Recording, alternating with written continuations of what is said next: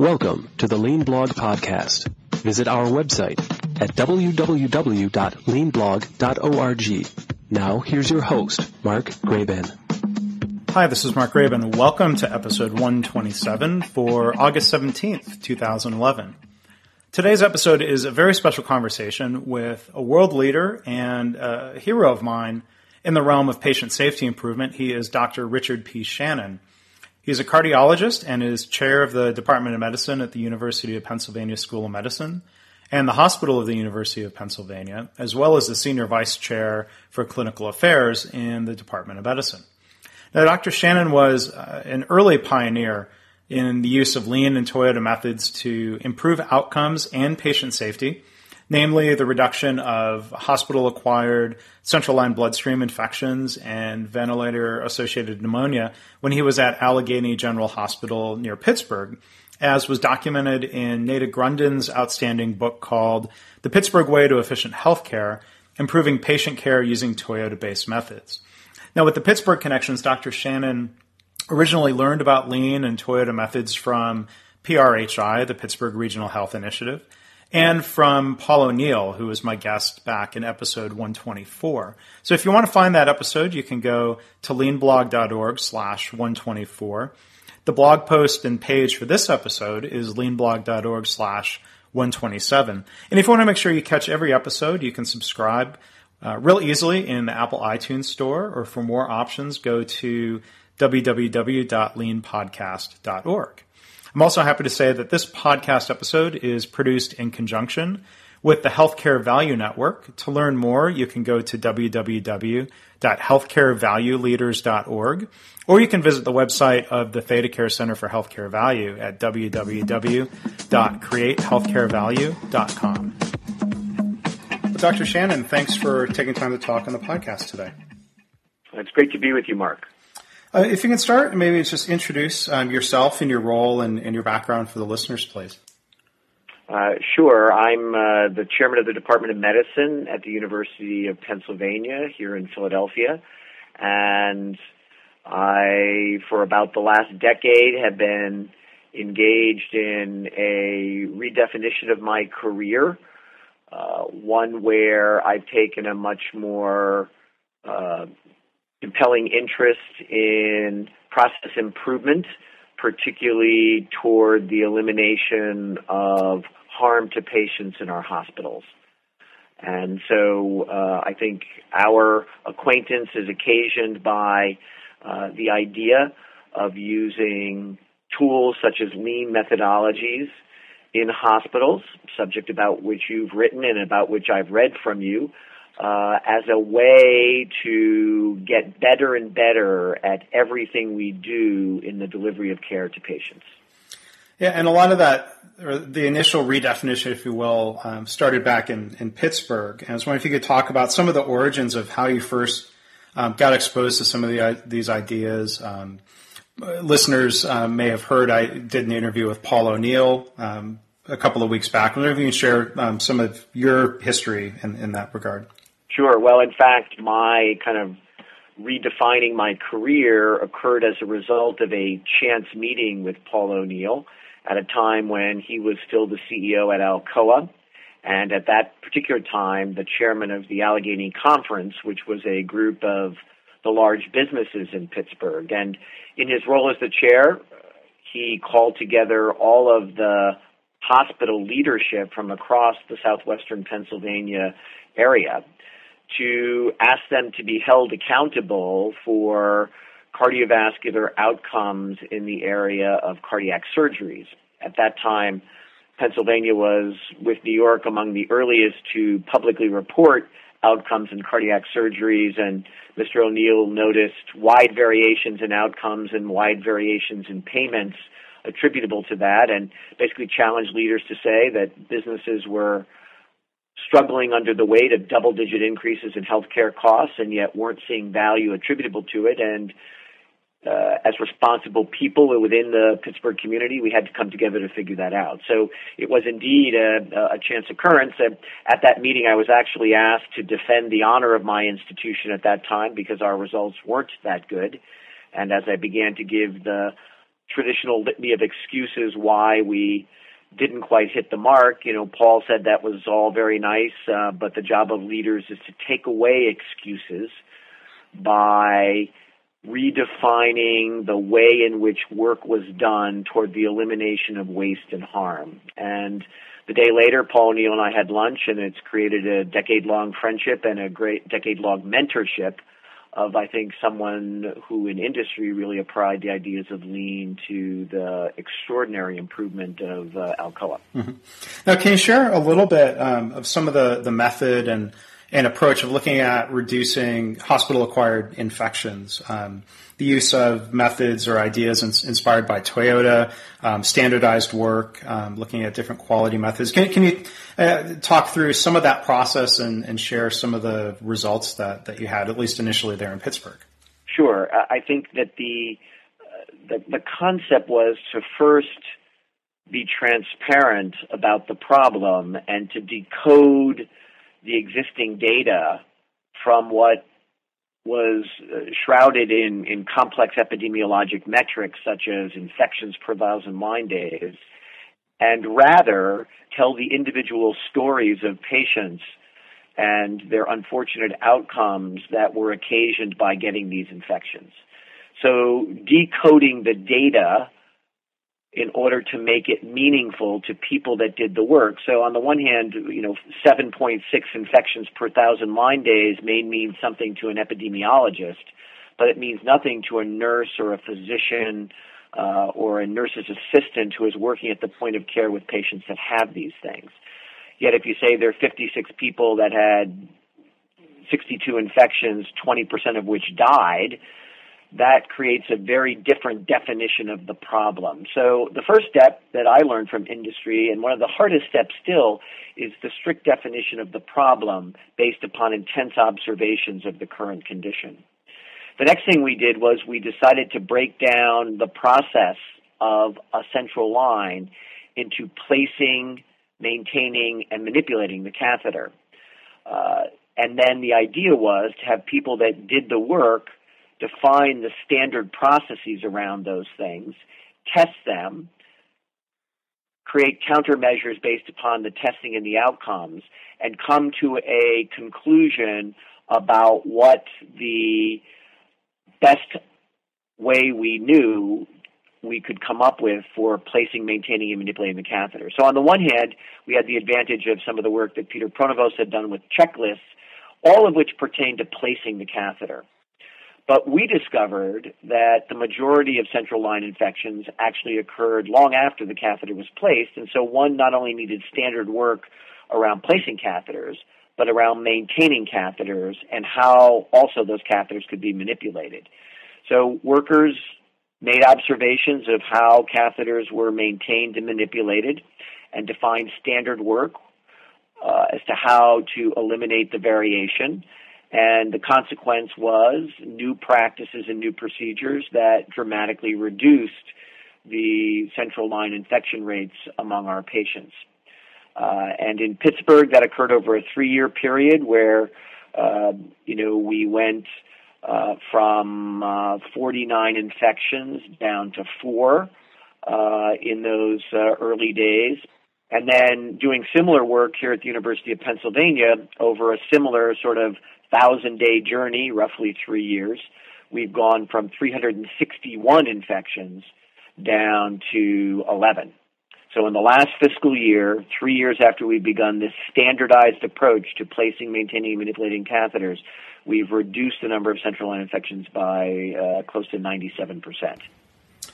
That's that's that's great, and, to to see that it's repeatable um, you know, across other organizations. Um, is, is, is great to see. One, one, before we move forward on that, I just want to go back maybe one thing you, you said and emphasize, you know, the idea of the people who did the work doing the observation and, and the creating of the standardized work, which is what, you know, going back even to Taiichi Ohno and, and Toyota, uh, what was taught. But um, there, there's a misperception, it seems sometimes, about standardized work or checklists that you know that this is something just being dictated to people. Um, I was wondering if you could kind of comment on that, or you know, the misperceptions or discussions that you've had with others in the industry about these ideas.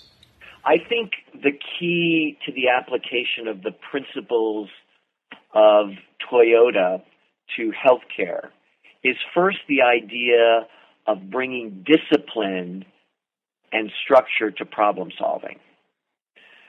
Using the four whys, using techniques such as 5S, uh, and, and those are disciplined ways to think about problems. The second challenge is to take those tools and put them in the hands of people that actually do the work.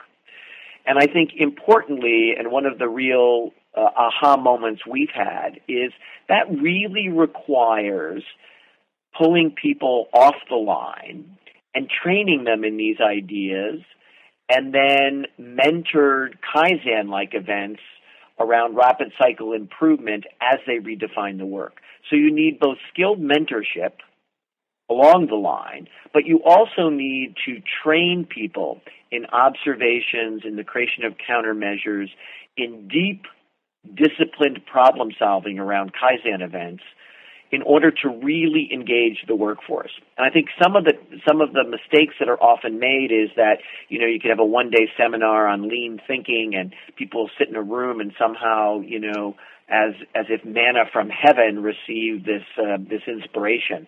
I think you really need to do this training on the line at the point of care in a very uh, structured way so that workers can see the power of these tools.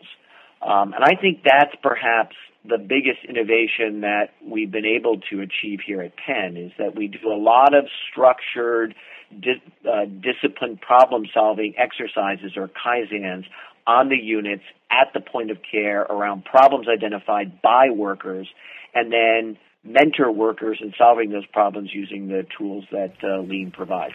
And, and because, you know, like you said, this isn't a quick fix, the, it seems it creates a challenge of, of where is the time? Everyone says, well, we, we, we don't, that sounds great, but we don't have time. Or are there some things that you've done? Is it just a leadership commitment to say we need to make the time available? Well, I think you do need that leadership commitment, and let me say the way we've um, we've done this. So, as we embarked on our effort here at Penn, uh, we trained 220 nurses on our oncology units in the skills of observation, problem identification. By that I mean background, current condition, target condition, countermeasures, you know, anticipated outcomes and then measured outcomes and then a gap analysis around those things.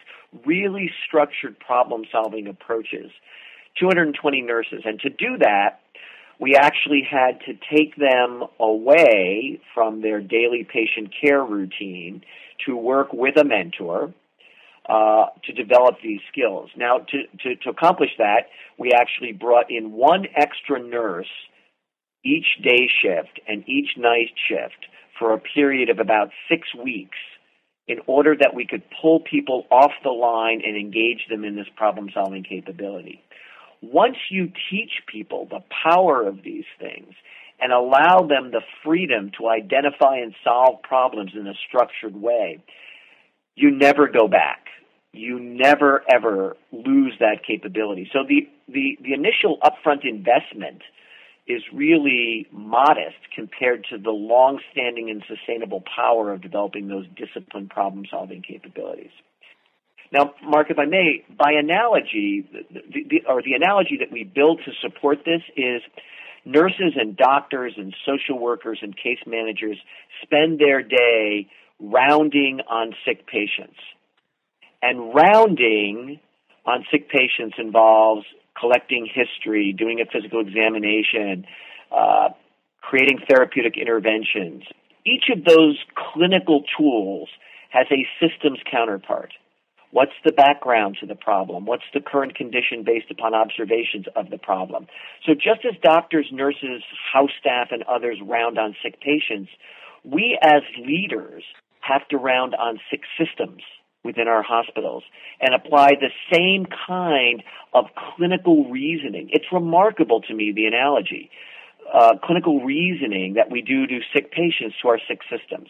And we've used that analogy to take nurse managers and our uh, unit-based clinical leadership teams, which are the structure we use here at Penn to apply these ideas, to have them focus on systems illnesses using lean kinds of methodology. And the, the final point about that is uh, actually beginning next week, we're taking 12 of our medical residents through a three day intensive deep dive into lean methodologies. And then for 32 weeks, are going to use these residents engaged on our medical units to create what we're calling the, person, the perfect patient discharge. That is to say, using lean tools, how do we, what does the patient want and need to make a successful transition from the hospital back to a level of health that is greater than that which they came in? Uh, and that sounds reminiscent of uh, some of the work from PRHI and the goal of uh, perfect patient care. Um, so. Exactly. So I'd like to avoid what I consider to be the rhetoric or pejorative around readmissions, right, which is the sort of bellwether cause these days, and say that for any given patient, the goal is to get what they want and need to transition back to health at the time of discharge. And that if we do that, the consequence will be no one needs to be readmitted. Um, but rather than focus on readmissions, which many organizations are doing, perfecting the process of transition of patients out of the hospital using lean tools is really the work that we're going to have these residents and our unit-based clinical leadership teams engaged in, all speaking the common language of lean methodologies.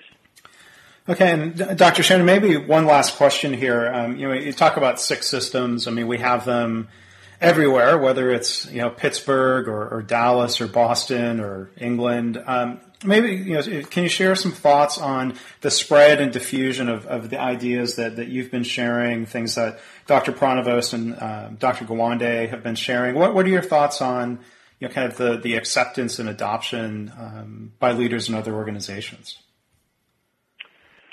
So I would say that these ideas continue to gain momentum so there has clearly been progress, greater acceptance of, of the idea of dealing with our sick delivery system and to perhaps use tools borrowed from high performing industries to uh, to address those illnesses. But I think, Mark, it continues to be too slow.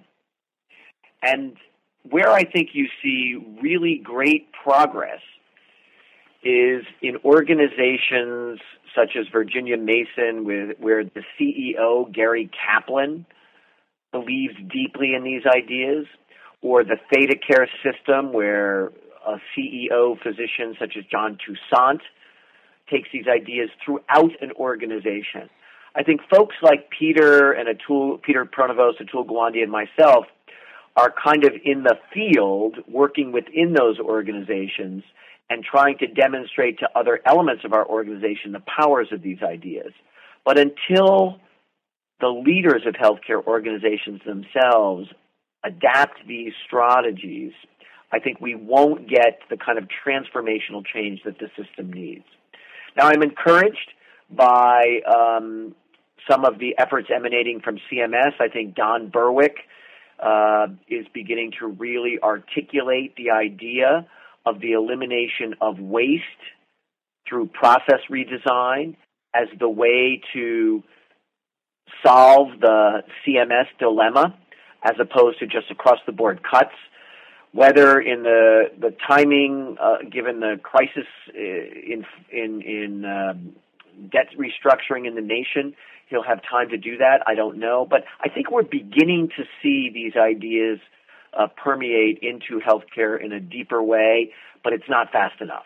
The system really needs to begin to be transformed very quickly, and until leaders of healthcare organizations, academic medical centers adopt these strategies and implement them throughout their organizations, we'll have great islands of excellence, but we won't have cured the system. Well, Dr. Shannon, I want to, you know, really thank you for taking time to, you know, continue sharing your story and um, hoping to inspire, you know, helping to inspire others to um, continue improving their own systems and um, improving patient care in their own organization. So I want to wish you, you know, continued, um, you know, best wishes for um, your work there at um, University of Pennsylvania, and hopefully we can talk again soon. Great, thanks, Mark. Always uh, nice to be with you. Thanks for listening. This has been the Lean Blog Podcast. For lean news and commentary updated daily, visit www.leanblog.org. If you have any questions or comments about this podcast, email mark at leanpodcast at gmail.com.